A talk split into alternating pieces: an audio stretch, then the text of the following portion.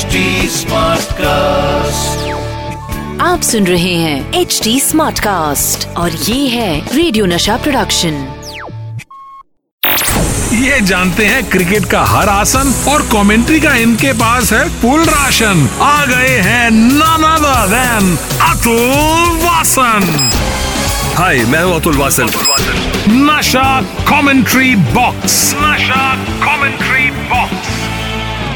स्वागत है आपका, मैं हूँ आरजे अतुल वासन और चल रहा है नशा master stroke. You know cricket field बिल्कुल एक क्लासरूम की तरह है। कैसे? अरे ऐसे कि आपको क्रिकेट फील्ड पर हर एक तरह का स्टूडेंट नजर आएगा। कोई फर्स्ट बेंच पे बैठा होता है तो कोई लास्ट बेंचर होता है, लेकिन क्लासरूम की तरह ही आपको यहाँ पर कुछ बैड बॉयज मिलेंगे जो जेंटलमैन्स गेम कहे जाने वाले खेल को थोड़ा सा मैला करते हैं। और इसीलिए बात करूंगा क्रिकेट के बैड बॉयज की, जिन्होंने क्रिकेट के माहौल का स्वाद थोड़ा सा खट्टा किया है। और आज मैं एक ऐसे ही बैड बॉय की बात करने जा रहा हूँ जो इंग्लैंड की टीम से आते हैं।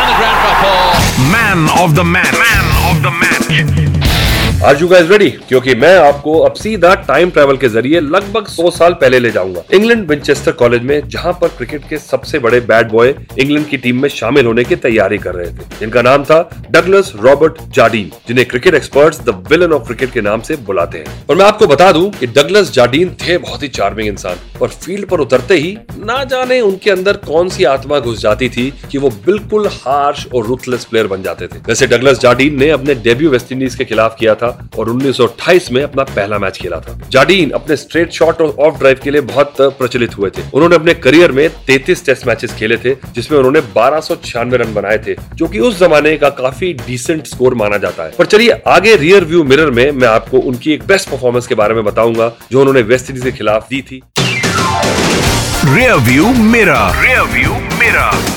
डगलस जार्डीन बिल्कुल एक थ्री डी प्लेयर थे, जिनके अंदर डिसिप्लिन, डेडिकेशन और डिजायर बहुत ही ज्यादा मात्रा में थी, और यही कारण था कि उनके बैटिंग कोच उनसे हमेशा लड़ा करते थे, क्योंकि जार्डीन चार्ल्स फ्राई को फॉलो किया करते थे। सीवी फ्राई एक बहुत बड़ा नाम था क्रिकेट में, और उन्नीस सौ में इंग्लैंड की टीम में एक एग्रेसिव बैट्समैन थे। उन्हीं की टेक्निक को वो अपनी बल्लेबाजी में यूज किया करते थे, जिसकी वजह से वो एक हार्ड हिटिंग बैट्समैन के रूप में जाने जाते थे। और वैसे एक हार्ड हिटिंग पारी उन्होंने खेली थी उन्नीस सौ तैंतीस में वेस्ट इंडीज के खिलाफ। दूसरा टेस्ट मैच चल रहा था जब इंग्लैंड की टीम ने तीन सौ पचहत्तर रन को चेस करते हुए एक सौ चौंतीस रन पर चार विकेट खो दिए थे, और तब उतरा फील्ड पर इंग्लैंड का कप्तान, जो छह फुट लंबा था और उसके गले में एक जैकी श्रॉफ की तरह रुमाल बंधा हुआ करता था, और एटीट्यूड के साथ वो बिना किसी डर के फील्ड पर उतरते थे, और उसका नाम था डगलस जार्डीन। उन्होंने उस दिन क्रीज पर आते ही इंग्लैंड की पारी को संभाला, और उनकी शानदार एक सौ सत्ताईस रन की वजह से ही इंग्लैंड तीन सौ चौहत्तर रन बना पाई और उस मैच को ड्रॉ करवाने में सफल हुई। यही कारण था कि क्रिकेट के दो लेजेंड्स सर पेलम वार्नर और सर जैक हॉब्स ने कहा कि जार्डीन वाज अ ग्रेट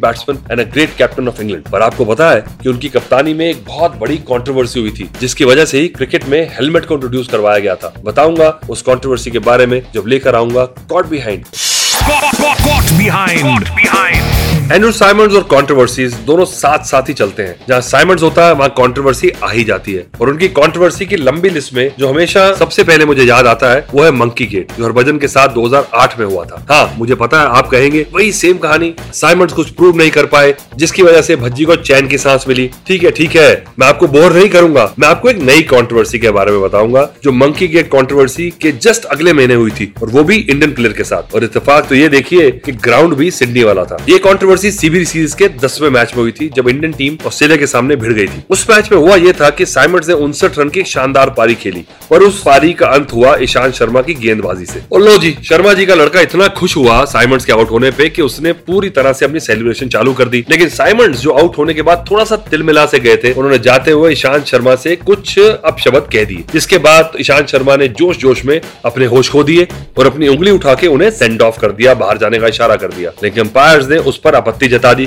क्योंकि उन्हें लगा कि ईशांत शर्मा साइमंड्स को ड्रेसिंग रूम में जाने के लिए कह रहे हैं, जो कि क्रिकेट फील्ड पर सेंड ऑफ जो होता है बिल्कुल अलाउड नहीं है। आजकल कोड ऑफ कंडक्ट में वार्निंग मिल जाती है, और इसी पर ईशांत शर्मा को under ICC level one point six के तहत अपनी मैच फीस का आधा हिस्सा खोना पड़ा। इसके बाद फिर से इंडियन टीम का खेमा गुस्से में आ गया, क्योंकि साइमंड्स का ये एक ही महीने बाद दूसरा किस्सा था जबकि गाज गिरी थी किसी इंडियन खिलाड़ी पे। यूं अगर साइमंड्स का कैरियर देखा जाए तो वो हमेशा ही इनडिसिप्लिन का टैग लेकर घूमते रहे, लेकिन दो हज़ार आठ में उनके इस इनडिसिप्लिन वाले बिहेवियर ने उन्हें फिर से मुसीबत में डाल दिया। बताऊंगा उसके बारे में मैं जब लेकर आऊंगा dressing room tales. Dressing room tales, dressing room tales. एक बार ऐसा हुआ कि तीसरे टेस्ट मैच में एडिलेड में जब बल्लेबाजी कर रही थी ऑस्ट्रेलियन टीम तो ऐसा लगा कि किसी ने हैरल्ड लारवुड को एक गाली सी दी है, जिसका हिंदी रूपांतर ये कहूंगा कि नाजायज का। तो जब लारवुड ने कंप्लेंट की और डगलस जार्डिन बिल वुडफुल से शिकायत लगाने उनकी तरफ बढ़ रहे थे तो विक रिचर्डसन जो बीच में खड़े थे उन्होंने कहा कि भी क्या बात है, उन्होंने कहा किसी खिलाड़ी ने मेरे गेंदबाज को नाजायज कहा है। तो विक रिचर्डसन ने पलटते हुए अपनी टीम की तरफ देखा और कहा कि भाई तुम नाजायजों में से किस नाजायज ने इस नाजायज की बदौलत उस नाजायज को गाली दी है। ये बात काफी प्रचलित हुई, काफी मजाक उड़ाया गया। और दूसरी एक और बात मेरे ध्यान में आती है, एक बार जब कुछ मक्खियां रहती हैं, गर्मियों में मैच होते हैं ऑस्ट्रेलिया में, तो जार्डिन अपने मुंह के आसपास से मक्खियां हिला रहे थे तो ऑस्ट्रेलियन स्पेक्टेटर्स ने जोर से बोला, ये जार्डिन, ये तो मक्खियां ही तुम्हारी इस टूर पे दोस्त है, इन्हें आप मत उड़ाएं, हमारे ऑस्ट्रेलियन मक्खियों को मत तंग करें। ऐसे कुछ वाकया इस दौरे पे रहे, पर ज्यादातर उन्नीस सौ बत्तीस का दौरा लोगों को बॉडीलाइन के नाम से ही याद रहता है। चलिए आगे मैं अंदर की बात में आपको बताऊंगा एक जार्डिन और पटौडी सीनियर का किस्सा। अंदर की बात, अंदर की बात।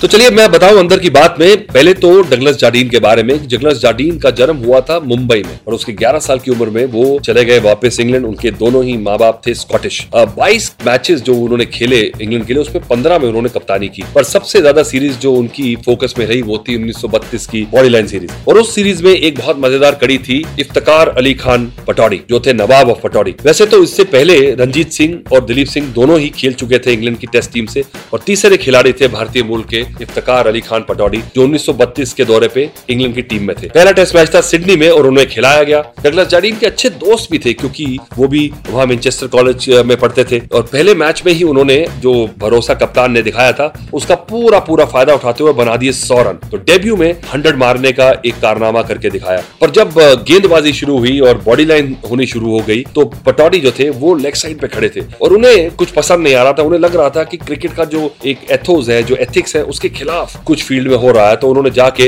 डगलस जार्डिन से बात की और बड़ी एक फेमस उनकी एक वार्तालाप है जिसमें उन्होंने कहा कि Douglas, I don't like the way you are playing the game. तो डगलस जार्डिन ने बोला अगर नहीं खेल सकते तो आप मत खेलें। तो उन्होंने बोला अगर ऐसी ही बात है तो फिर मैं नहीं खेलूंगा। हालांकि अगला मैच वो खेले और वहां सिर्फ उन्होंने बनाए पांच और पंद्रह रन जिससे कि मौका मिल गया जार्डिन को उनको ड्रॉप करने का। फिलहाल सीरीज खत्म हुई और उसके बाद ज्यादा मौका मिला तो नहीं इफ्तिखार अली खान को ज्यादा मैचेस खेलने का, पर जाते जाते उनकी वापसी हुई और बारह साल के बाद उन्होंने उन्नीस सौ छियालीस में इंडियन टीम की कप्तानी की। तो पहले खिलाड़ी बने जो इंग्लैंड की टीम से भी खेले और भारतीय टीम से भी खेले। तो ये थी कहानी डगलस जार्डिन और नवाब ऑफ पटौड़ी सीनियर की। तो चलिए फिर आपसे मिलूंगा मैं और कहानियों के साथ, तब तक के लिए अलविदा, शब्बा खैर। आप सुन रहे हैं एच डी स्मार्ट कास्ट और ये था रेडियो नशा प्रोडक्शन।